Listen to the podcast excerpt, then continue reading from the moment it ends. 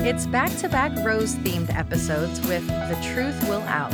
When Kirsten and Charlie, Rose's daughter and granddaughter respectively, come for a visit, Rose is nervous about what dark family secrets might be discovered. When going through Rose's will, Kirsten finds out some shocking information that just might destroy this mother-daughter relationship.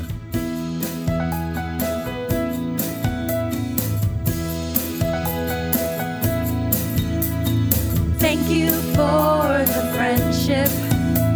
We've come so far and traveled wide.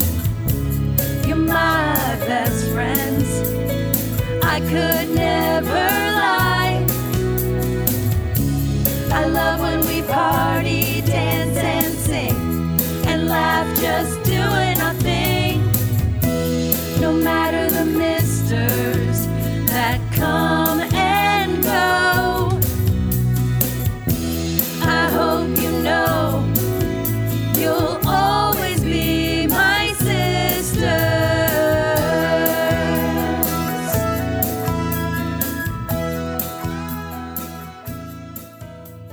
It's a beautifully sunny day in Miami or L.A., depending on if you're talking about the actual house or the fictitious location.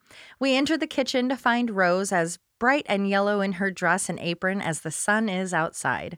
She's baking something and sneaking a nibble when Dorothy enters in her business casual robe that is very light, maybe periwinkle, and I'm almost certain with shoulder pads. Good Lord, these women don't know how to be comfortable. As Dorothy spies the treat Rose is working on, she asks what she's making. Rose gleefully responds, "It's her famous maple syrup, honey, brown sugar, molasses, Rice Krispies log, of course." Dorothy doesn't hesitate to take a bite, except for taking the time to joke that you could use the treat to panel your den, because it would probably be as sturdy as drywall. As Dorothy samples, Rose explains that some people add flour to it, where I'm not quite sure, but she doesn't, as it would make it too heavy, because it's not like the molasses or marshmallow or cereal would do that. Dorothy struggles through the sweetness of the log when we learn Rose's daughter Kirsten is coming for a visit, and this is her favorite, whether or not she uses her own teeth to eat it. Sharing that her granddaughter has never been to Florida, Rose starts rattling off all of the amusing places she wants to take her to. As Rose works through the list of worlds, sea, gator, reptile, she then gets to Parrot Village. And I'm not sure if it was intentional acting or just to be really funny, but Dorothy responds in horror that the parrots only get a village and not their own world. But in doing so, she lets out the biggest parrot-sounding squawk of, "What?" I like to think she wanted to go as big and bird as possible. What? In the movie A Christmas Story, which I have obscenely memorized, there's a scene after Ralphie says, "Oh, fudge," and then the mom calls the friend that he says he learns the word from. And my brother and I quote this all the time because all you can hear on the other line is, she's like, "Do you know where he heard that word?" And she goes, "Probably from his father." And then she goes, "No, he heard it from your son." And you just hear, "What? What? What?" I do know exactly. It sounds very similar to Dorothy talking about Parrot Village. Before Dorothy's sarcasm can assault Rose any further, Blanche enters in a silky light purple pajama robe. I'm not sure if that is a thing, but I'm not sure what else to call it. And she's wearing that over her reasonable nightgown. She's holding a newspaper. A newspaper is, I'm just kidding, I know I cover everything, but hopefully you guys aren't so young that you don't know what a newspaper is. But it's possible. It's possible someone's listening to this that has never, held a newspaper. My God. Anyway, Blanche is in a tizzy about the Duncan Osgood trial. He's the fancy man in Palm Beach whose wife was found drowned at the bottom of their private lake. I couldn't find a story that fit that exact description, but there was a horribly tragic story from 1981 that might have inspired it. Michael Scott Keen had married Anita Lopez in June of 1981, and as soon as they wed, he had taken out multiple life insurance policies on her, policies that doubled if she died in an accident. Michael took advantage of Anita only being 22 and he was 33 years old, and that she was a Cuban immigrant. He eventually totally isolated her from her family, and she quickly got pregnant. After only 5 months of marriage, on November 15th, 1981, the couple took their boat called Foreplay 2 out into the Atlantic via Dania Beach in Florida.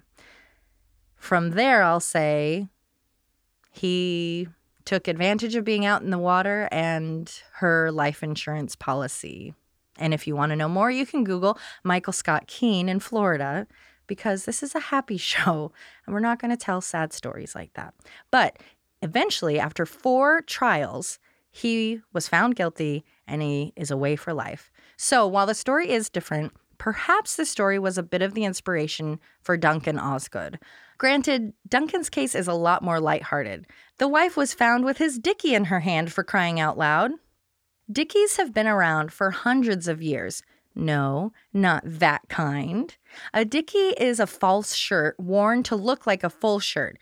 They aren't as cute as their name. It's basically the clip-on tie of the shirt world.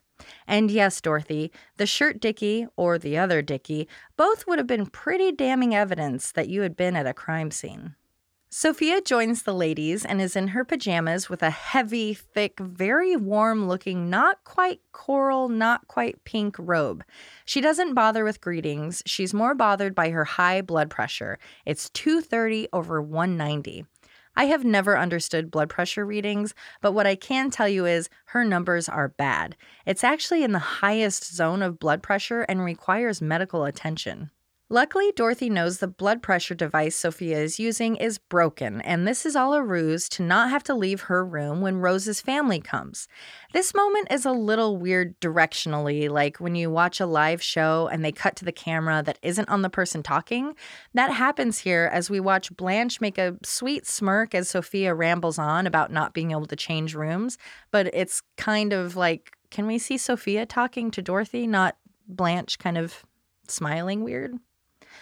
Well, Dorothy won't have it. Sophia is staying in her room, which is the smallest. If anything, shouldn't Rose just have her family in her room? She has one of the bigger rooms, and it has a private bathroom. She and Kirsten could sleep on the bed, and the grandkid could take the full couch that she has in her room. See, I'm a logistical planning queen. Sophia gives in and agrees she'll stay with Dorothy, with one caveat: no broccoli at dinner. That's because broccoli, like asparagus and Brussels sprouts, has the complex sugar raffinose, which causes excessive gas. I like that word. It's kind of like what it does. You know, makes your nose raffy nose. Like raffy, ooh, raffy. Your nose? Are we talking about broccoli farts? Yeah. Dorothy sits in silent embarrassment when Rose starts to thank them for making accommodations for her family. She also admits that even though it's her own daughter coming to town, she's feeling nervous about it. While Dorothy and Blanche can't understand being nervous about your own child visiting, Sophia gets it. She had a friend whose daughter was a hitman or hitwoman for the mafia. Sophia even goes so far as to say the song "That Lady Is a Tramp" by Frank Sinatra was actually about that daughter. But sorry, Sophia, your tale of Teresa is a Tramp is very wrong. Frank Sinatra didn't even write that song. It's actually a Rodgers and Hammerstein number from the musical Babes in Arms. It was written in 1937 as a bit of a get over yourself in regards to fancy folks and their social etiquette. In a moment we have all lived through with our grandparents, parents, or maybe even ourselves, Dorothy asks Sophia why she's even telling this random story about her friend's daughter. Her reason? Because someone had asked her about Frank Sinatra. There's simple but great writing here as Dorothy tries to clear up, no, we were talking to Rose about being nervous. Sophia, now annoyed, says, then stay on the subject. It's the subject of many an internal scream. Finally getting around to answering the question, Rose explains she's nervous because Kirsten is the executor of her will and they'll be going through her paperwork. Good job, Rose. Get those final plans in order. But again, while it's a bit nerve-wracking to go through your post-death plan, it shouldn't be scary to do so with your own child. There seems to be something more going on here. This is all quite alluring to Blanche, who feels Rose's ambiguity is implying something naughty in her closet. Of course, this sets her off into a sexually driven fantasy about bequeathing something special to the men of her life. Due to Blanche's history, shall we say, Dorothy asks if Blanche would be reading that will at the Astrodome. When someone has passed and there's a reading of the will, those involved are usually invited to participate to learn of their inheritances. The Astrodome is in Houston, Texas, and is home to the Oilers and Astros, a football and baseball team respectively, and is just shy of 68,000 seats. You know, just enough to hold all of Blanche's lovers. The Astrodome was quite the spectacle when it opened in the 1960s. It was proclaimed as the eighth wonder of the world, being the first multi-purpose field and the first to use fake grass, or AstroTurf. Yes, AstroTurf was named after the Astrodome. Now that's a fun fact. I know the Astrodome somewhat well. We talked a few episodes back about my encounter at the Downtowner Inn in Houston. I don't know if that made the cut or not, though. Oh, I don't know. I don't know if it did. I might have cut it. It might be in the bloopers. Okay. Where, yeah, you stayed at a shady motel, and there was some videos on the TV that appeared to have been made in the room that you were actually in, vacancy style. So disturbing. The shower had black tile. You turned on the black light. It was a nightmare. We've experienced it. It's awful. A recap. That's perfect. So the reason I needed to get somewhere to go shower was because I'd spent 3 days sleeping on the concrete floor of the Astrodome because my friends and I were there for an American Idol audition. And I don't know how many people were there, a couple thousand, I would guess. And it was a bizarro summer camp nightmare. And a lot of people don't know this, but you are Ruben Studdard. Coco, have you ever been bequeathed anything? No, I haven't. The only person that would have happened with would have been my maternal grandmother. But she was a mean old lady. And she... I feel like I'm worthy of being bequeathed something. You're bequeathable. Never.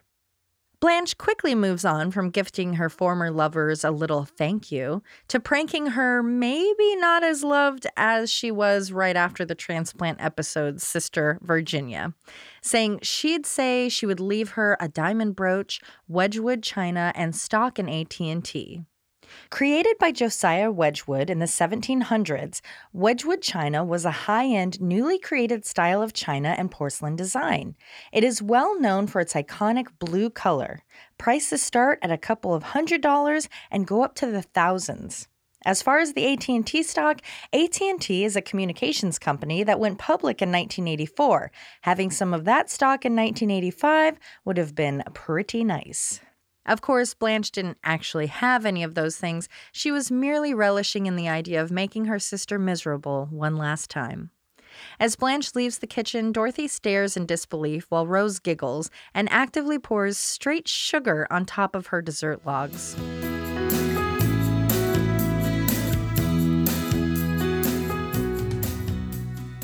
It's time for Kirsten's arrival. Dorothy is reading on the couch while Sophia, knitting, is singing...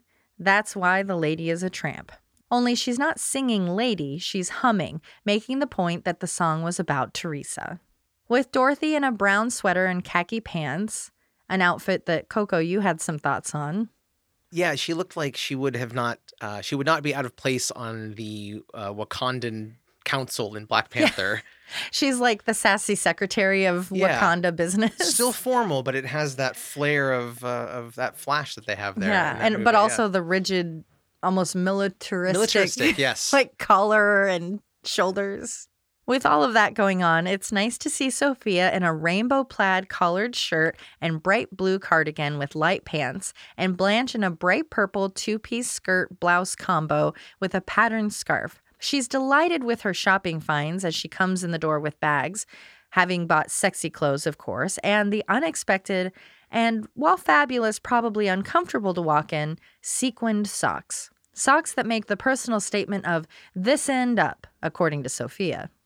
I did want to say one more thing. No. This is Coco, by the way. Oh, hello? Hello. I failed to mention earlier just how completely obscene those logs were. The dessert logs were, I mean, I'd be surprised if they didn't get at least 100 calls from people saying, you can't put that on television. Just because they're so... turd-like, shiny like turds. They looked like turds. Sophia's memory issues are really coming to light in this episode. When she learns that Rose's granddaughter is named Charlie after her grandfather, Sophia, just like she did with Frank Sinatra in the kitchen, gets all mixed up when it comes to who is the grandchild and who is the bookie. Because, you know, Charlie is a bookie's name. A bookie being someone that helps to facilitate bets. But that's less of a shady job than being an insurance salesman, which is what the real Charlie was. Or maybe it's not that much less shady. I don't know. As Sophia wanders down the hall, Blanche has a question for Dorothy. While she presents multiple outs, if it's too personal, tell me to shut up. If you don't want to answer it, tell me to shut up. Dorothy's response, you've caught me coming out of the kitchen in the middle of the night naked and eating an Oreo. Nothing is too personal. Is this show sponsored by Oreos? Okay, hear me out. They already have golden Oreos, and they do let you personalize Oreos, but I couldn't get it exactly how I wanted. So if anyone listening works for Nabisco or has an inn, we need Golden Girls Oreos. If they can make strawberry cereal milk ice cream birthday cake Oreos, we can get some golden ones with maybe like a cheesecake filling and maybe even their faces on them. So let's make those calls. I'm not going to name names here, but one time years ago, one of my girls was enjoying a bowl of ice cream on the couch. She finished the ice cream, looked around, and started to lick the bowl clean. We've all done it. No shame there. Except she didn't look very far because our other friend walked out and caught her mid-lick. This story lives on to this day, some almost 20 years later. Coco, have you ever been caught in an awkward situation like that, or vice versa, where it's not like a huge deal that you're busted? A few months ago, I was laying in bed and I had the covers up above, like up to my nose. And I was, you know, I had my finger in my nose. And you walked into the room and I shouted, hello, as though I was in a private space that you had busted into. I let you know what was happening before you had realized it, and I was offended that you had looked at me even though you didn't know what I was doing. Yes is the answer. Yes. Blanche is concerned about Rose's behavior around Kirsten's visit. It's clear there's a lot more going on than just paperwork. With her nose stuck in the paper because of the Duncan Osgood investigation, Blanche's perception might be a bit skewed. Seeing as Mrs. Paxton, the victim, left her napkin fortune to her husband just the day before her death, surely something similar must be happening with Rose. Dorothy is right that the changing of the will is purely circumstantial. The photo that came out of Duncan in scuba gear and dragging a body downstairs isn't so much. It's not only damning, it sounds like that classic Dateline where there's the couple that went scuba diving on their honeymoon and the girl's tank got messed with and there's a photo of her in the water in the background. So maybe it's just like Dorothy said, a picture from their wedding album. With that, Dorothy and Blanche end up in a comical staring contest. I really wonder how many takes this was, or if neither of them broke and this was the only take. It seems impossible as they just stare at each other, the camera bouncing back and forth between them. Before they can find out who wins the stare down, the door opens and it's the Nyland family. Kirsten dressed in a pale blue suit with a light floral blouse. Rose is in the power suit of my dreams. It's pale lavender, tailored, and has the sexiest loose long cream tie. The girls are delighted to meet little Charlie. Their voices and mannerisms slip into a comforting grandma mode. She tells them she gets to go to astronaut camp while she's there. Blanche, having lived in Miami for quite some time and even knowing where there's naked men's mud wrestling, has somehow never heard of or considered date hunting at astronaut camp. Charlie is dressed in my elementary school dream outfit. She's got a little side ponytail and some leg warmers. Very fashionable. In a bit of an oh boy, Rose celebrates that she has a granddaughter that wants to be an astronaut. Charlie corrects her. She doesn't want to be an astronaut. She wants to go to meet boys that want to be astronauts, just like Blanche. I know this was the 80s, but couldn't someone step in and say, no, girl, You do what you want to do. Worry about boys later. Charlie is being played by 10-year-old Bridget Anderson. For a young starlet, she had quite the career, having roles in Remington Steele, Fantasy Island, and Family Ties. Sadly, like so many child stars, as Bridget got older, she fell into the world of the drug scene of Los Angeles in the 90s, and in 1997, at just 21 years of age, Bridget lost her battle with addiction and died of a heroin overdose. Kirsten is played by Christina or Christine, she's gone by both, Belford. She got her start in 1971 and had many single episode roles on some of our favorites like Chips, L.A. Law, Cagney and Lacey, but she also had some longer stints on shows like Dynasty, Silver Spoons, Murder, She Wrote, All My Children, and Beverly Hills 90210. She was even on an episode of Empty Nest, the series, not the episode. I've always wondered about the family casting for Rose. When we meet cousin Sven in the future, he seems like a perfect fit. Tall, doofy, not the sharpest tool in the crown box. But with Kirsten, we get a cold, overly proper meanie. Alma, as Rose's mom, she sort of worked, but how could someone have Rose as their mother and not be a warm, caring, funny, albeit maybe a little bit dumb, of a person?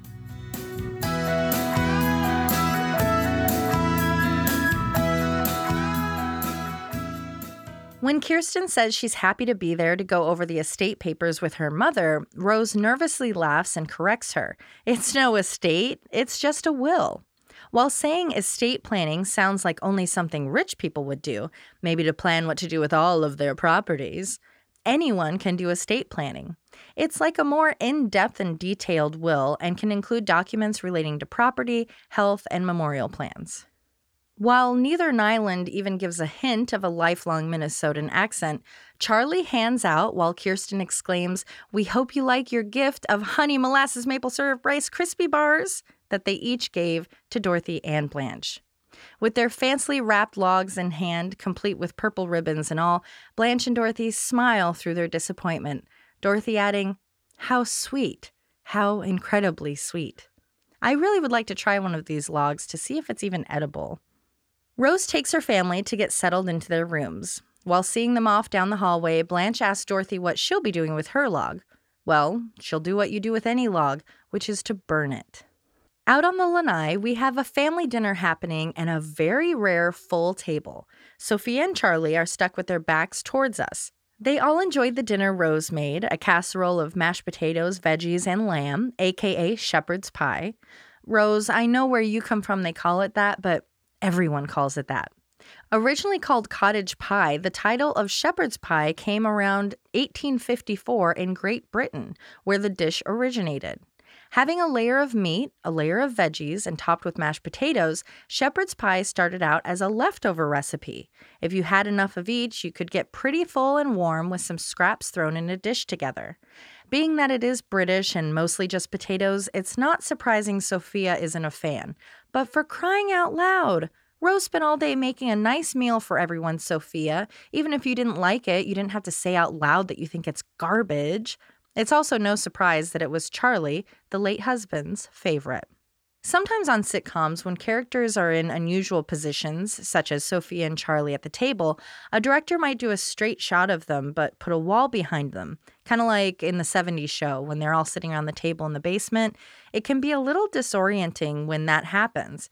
That's why I appreciate that frequent director Terry Hughes kept the shot to the side of them, so they were all just at the table with no weird wall.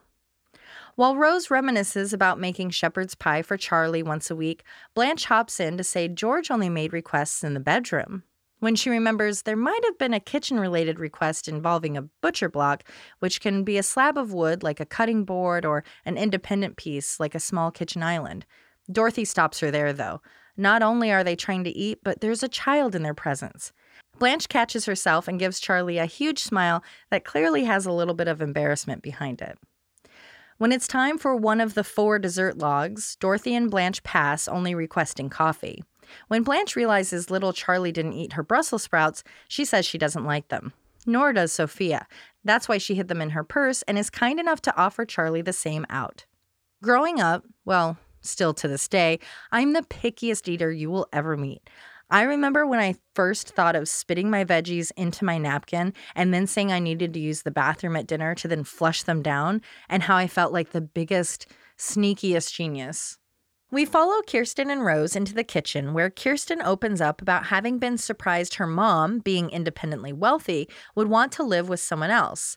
Hi, Kirsten, people don't have to live by themselves just because they are physically or financially able to. Maybe they just don't want to be alone, or they're helping someone out, or for medical reasons, they shouldn't be alone. So stop judging. Also, you said your two roommates are nice. Does Sophia not count? That's my question. Kirsten acts all, well, now I get it because your roommates are so great. Of course you'd want to live with them.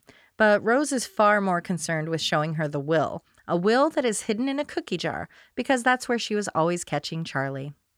I get that Rose is kind of trying to break news to Kirsten, or maybe to just get her to shut up about her choice of lifestyle, but maybe going over the will while you're still cleaning up from dinner and everyone is waiting for you to return with dessert isn't the best timing. Rose knows Kirsten was hoping for her sapphire necklace, but warns her that she's changed the jewelry to her pearl earrings. Kirsten pays no mind and keeps reading. Getting to the end, she starts to shake her overly moused hair in disbelief. There's basically nothing. Rose assures her daughter she's had the numbers checked and double-checked, and that paper is accurate. Kirsten pushes back. Her father was the most successful salesman at his insurance company. How could there be nothing left of his retirement? Rose is timid and apprehensive as she explains that there wasn't that much to begin with, and additionally, she's needed to live on it since Charlie, the only moneymaker in the family, passed away. Sure, Rose works now, but not full-time, and sometimes she's only volunteering. So it seems pretty fair that she would get to live off of her husband's money, especially after having to dress him for the paramedics. Worried the ladies were going to be making yet another sweet log, Dorothy and Blanche come in to help clean up. Not even acknowledging their presence, Kirsten has the nerve to accuse Rose of spending her father's lifetime fortune in just 15 years. Ma'am, that is your mother's money. If you were worried she was only splurging and not taking care of her bills, that would be one thing. But to say it in such a judgmental, angry, and disappointed tone, no thank you. The idea of Rose getting swindled isn't that outrageous. It is out of her character to be like, I lost it in a get-rich-quick scheme and bad investments, when really they could have had Rose, a person living in Miami, a not-cheap city, be more defensive. Yeah, I spent it. I needed to eat. I needed a place to live. I wanted to do with the money what I wanted. She had a lifetime of work too, but didn't get retirement from raising children, so she can party on a retirement of someone else if she wants to. Kirsten is a totally nasty bee here, all but spitting on her mother as she tantrums out of the room. Dorothy and Blanche rush to Rose's side, but not to comfort her, to kind of call her out. She's not the type of person to get caught up in scams or to waste money. But even to her best friends who are trying to help her, Rose sticks to her guns and says, well, that's what happened, so deal with it, before she leaves the kitchen in a huff. Dorothy and Blanche look to each other with concern. They know something is not quite right.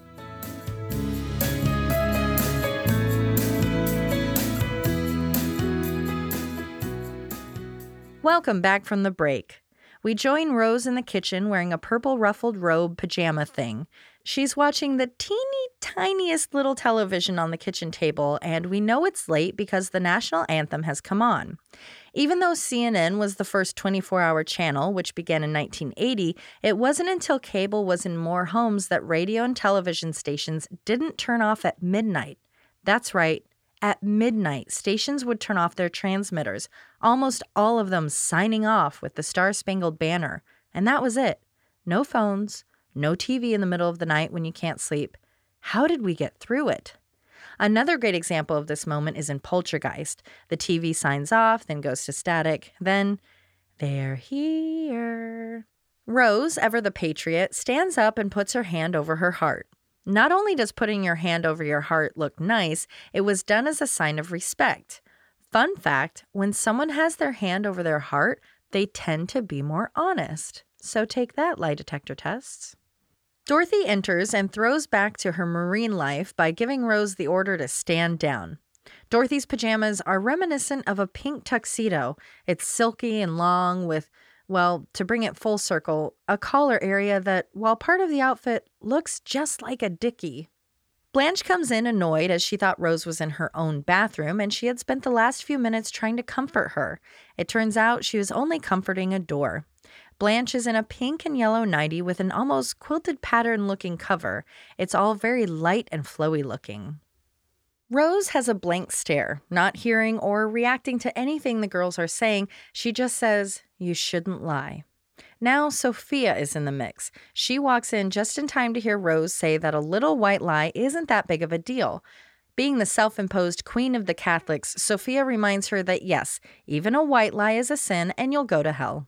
The term white lie has been around since the 1300s, and it means to tell a harmless lie.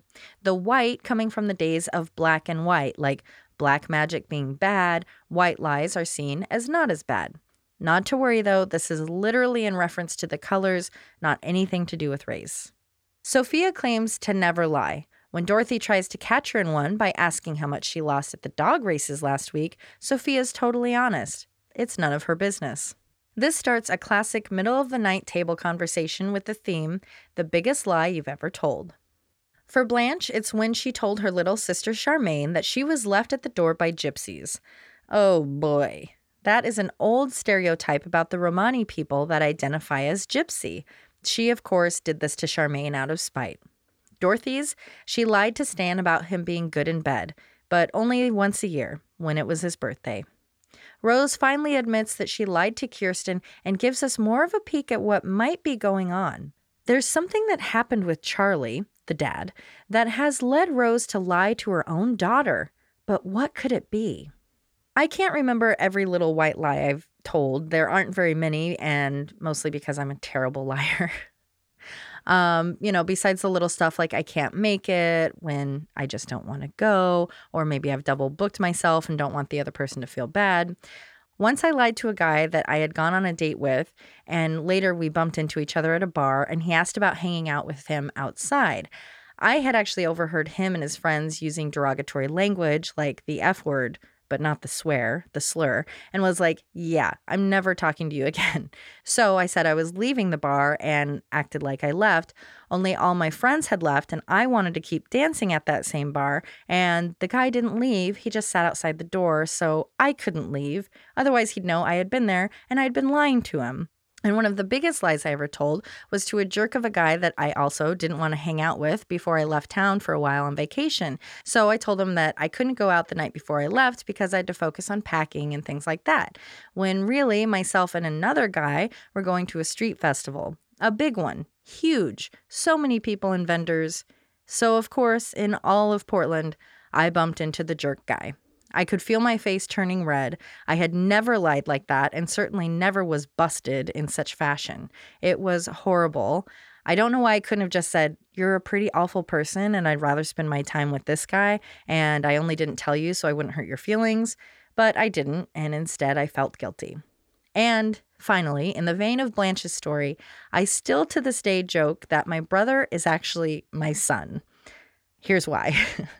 We're 9 years apart, and there are a few months every year that we're actually 10 years apart. I don't remember how old he was when this first started, pretty young, maybe like 7, and I was like, "Mac, shh, hey, so I need to tell you something. I'm actually your mom." I would do this every few months. I would just kind of pull him aside and be like, "Hey, as your mom, I need you to like do better with that." And usually he would just tell me to shut up, but I know that there were times that he was not sure. So especially when I was a teenager and I could drive him around and take him to go get food and stuff, I remember specifically one time I took him to get McDonald's and this young guy working there just started flirting with me, and also kind of via my brother was like giving him, "Oh, do you want a toy from the Happy Meal? Oh, your mom would like that." And I'm just like, well, he's getting free stuff, so I won't correct this guy. So that's been, and still we joke about like, "Hey, as your mother's sister, you need to listen to me." So I get where Blanche is coming from. I find that very relatable. Rose won't tell the girls what's going on, when Blanche calls her out for that being a bit unfair, as she's an open book and keeps no secrets from the girls. Sophia gets a nice burn-in with, "Your life is an open blouse."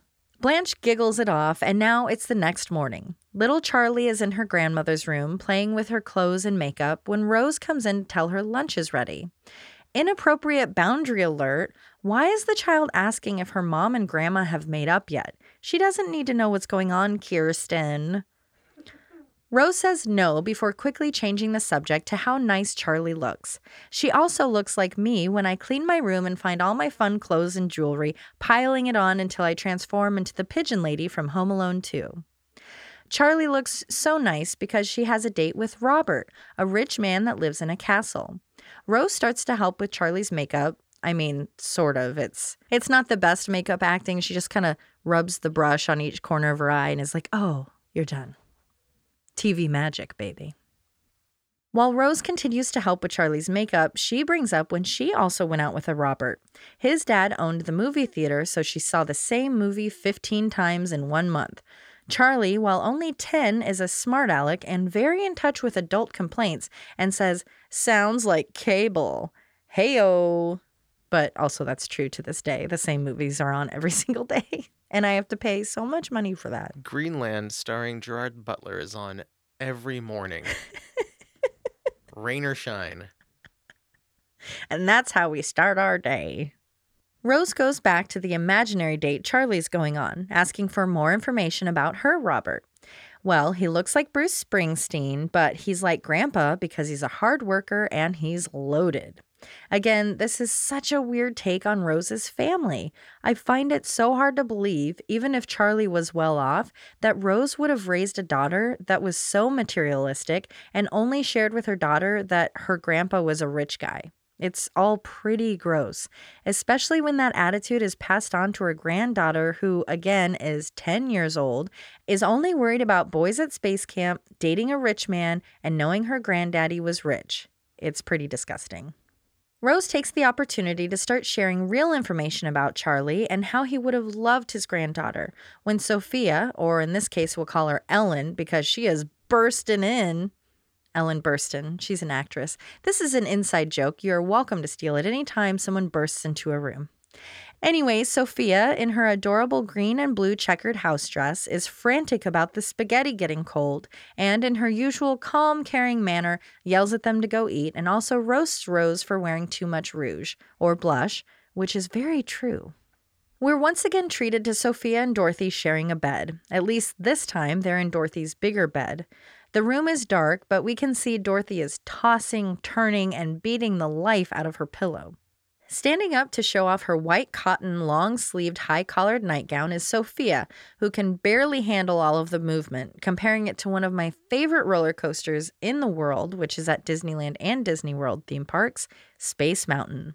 But the nail in the coffin are Dorothy's size 9 feet that are freezing and pushed up on Sophia's butt, and she refers to them as fudgicles. Not fudgesicles, fudgicles. I'm assuming it's the same thing? I really think that's the only correct way to say it. From now on. It always has been. I would like a box of fudgicles. Wait, you say fudgicles? Oh, it's incorrect, but it's the only proper way. It's the fun way.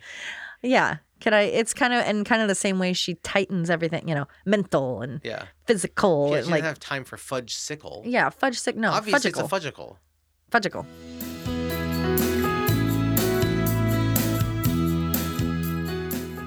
Rose comes in, hearing the noise and needing to talk to someone, so Dorothy kicks Sophia out to go stay in Rose's room so Rose can stay with Dorothy. Good thing no one has lice here. I say that because I, while having worked with kids for over 13 years, was lucky enough to only get lice twice. The first time I had to be diagnosed by my little brother, who had given them to me when I came home for a visit after moving to Vegas. By the time I learned I had lice, I had already visited with and stayed in the bed of 5 different friends. The one house where most of them lived, well, I went over after telling them, and they were all tearing their beds apart to do laundry, and I got some really unhappy looks from them, and I still feel pretty bad about it. We get some real mother-daughter interactions happening when Dorothy reminds Sophia to take her teeth with her when she leaves. Sophia being like, "Don't talk to your mother like that. If I die in my sleep, you'll feel bad." Dorothy's response to her attempted guilt trip, "Yeah, I'll risk it." Rose has a light blue nightgown on when she asks Dorothy if she would be up for talking. It's kind of strange yet accurate in the "I'm from New York and can't be bothered" for Dorothy to decline Rose's invite for conversation. On one hand, Dorothy knows something is going on with Rose and the will. On the other, she doesn't lie about how she's feeling, and instead of saying yes right away, she's saying, "I'm tired and going to bed. We can talk in the morning." I wish I could harness some of that energy when people want to talk and I'm just not in the mood to do so. But Rose just can't help herself. She needs to talk. So she does that passive thing where she just starts talking about her feelings instead of, "Too bad you're tired. I need to talk now." Confessing that she is a liar, Dorothy doesn't bite the bait and is like, "Yeah, everyone I sleep with is a liar." Which, looking back on her history, yeah, I think she's pretty right on.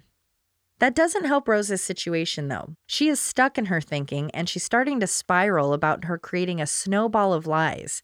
This tale has bored Dorothy to sleep and left Rose to twaddle on about how she was originally going to take the hit, that whatever it is about Charlie, the husband, that has Rose so upset, she'd rather Kirsten be mad at her for it than to ever have her think ill of her husband. But the lies are too much. She's letting her granddaughter think of her grandfather in a not honest light, and she can't have that. She has to pull off the Band-Aid, work through the pain, and reconnect with her family once everyone knows the truth. And just like me arguing in the shower talking to a washcloth, Rose has worked through her feelings by talking to Dorothy, even if she is asleep. In a total jerk move, Dorothy lets Rose go on about her family, even thanking Dorothy for her friendship, speaking quietly as not to wake her friend. A friend that isn't even actually asleep, only grateful that Rose finally got quiet so she could go to sleep. We've got past the badass personality trait to just flat out ass. Rose is only slightly offended as she rolls over to go to sleep.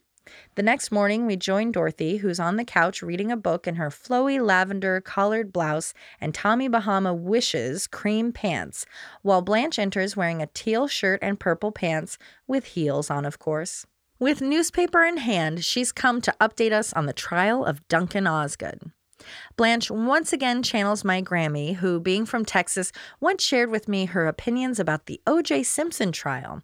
Let's just say her verdict wasn't so much based on evidence. Blanche is unfazed by her own jumping of the gun and calling for the hanging of Duncan. It has now been proven that Duncan was framed by his butler, who talked his maid into killing Mrs. Osgood. How flippant she is about the whole thing speaks volumes about how she might react in the future. I'm thinking she didn't really learn a lesson here about innocent until proven guilty. Kirsten enters in a light pink cardigan and floral skirt. Hearing her arrival, Rose comes in from the kitchen in a tan brown striped sweater with sadly colored cats all over it. It's not one of her best. Kirsten is there to get Charlie so they can go get lunch, then head to the airport. In a little bit of a plot whoopsie, Kirsten says that she was at the airport to change their flight, but according to Rose from the night before, she did all that to change it by what, a couple of hours? Because Rose said while she was talking to Dorothy that she was going to let Kirsten leave the following day without telling her what was going on. Well, that day would be today, so the only difference is that now, before they leave, Rose has pulled Kirsten aside to talk. They sit down in the living room, Dorothy excusing herself, Blanche unabashedly sitting around to hear the drama. Rose then opens up about the money situation, that while Charlie worked hard and was successful when it came to friendships and family, he was a terrible businessman that really didn't make any money nor have any to leave for the family. Rose is totally vulnerable here, sharing the secret of her and Charlie's finances, that she still worries about if she ever made him feel like he was a failure. They didn't have the money, but they were rich in other ways. She expresses her love for Charlie in a way that almost forces Kirsten to get over herself so she doesn't come off like a total jerk. Kirsten simply hugs her mother, and like that, they are speaking again, and Kirsten is over it.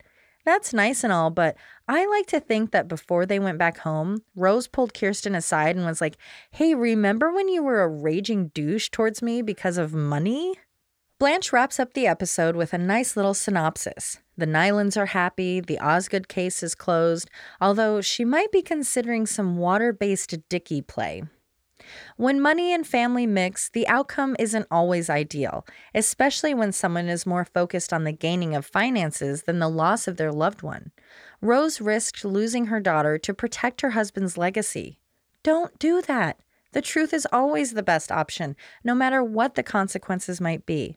So appreciate your loved ones for what they bring to your life, not what they might leave for you in death. Until next time, thank you for listening, and thank you for being a friend. Be sure to join us next week when we discuss Sluts in the Family Tree with Nice and Easy.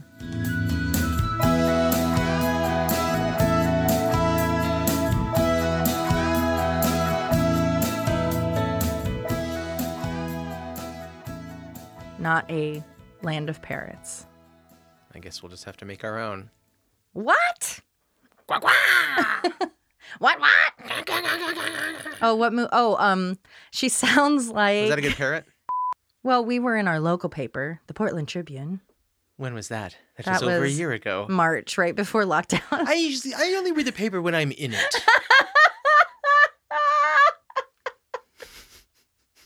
I'm sorry to be so humble. I can't be bothered to read a paper unless I'm in it. Am I the news? How interesting I am. Then I guess I'll get a newspaper.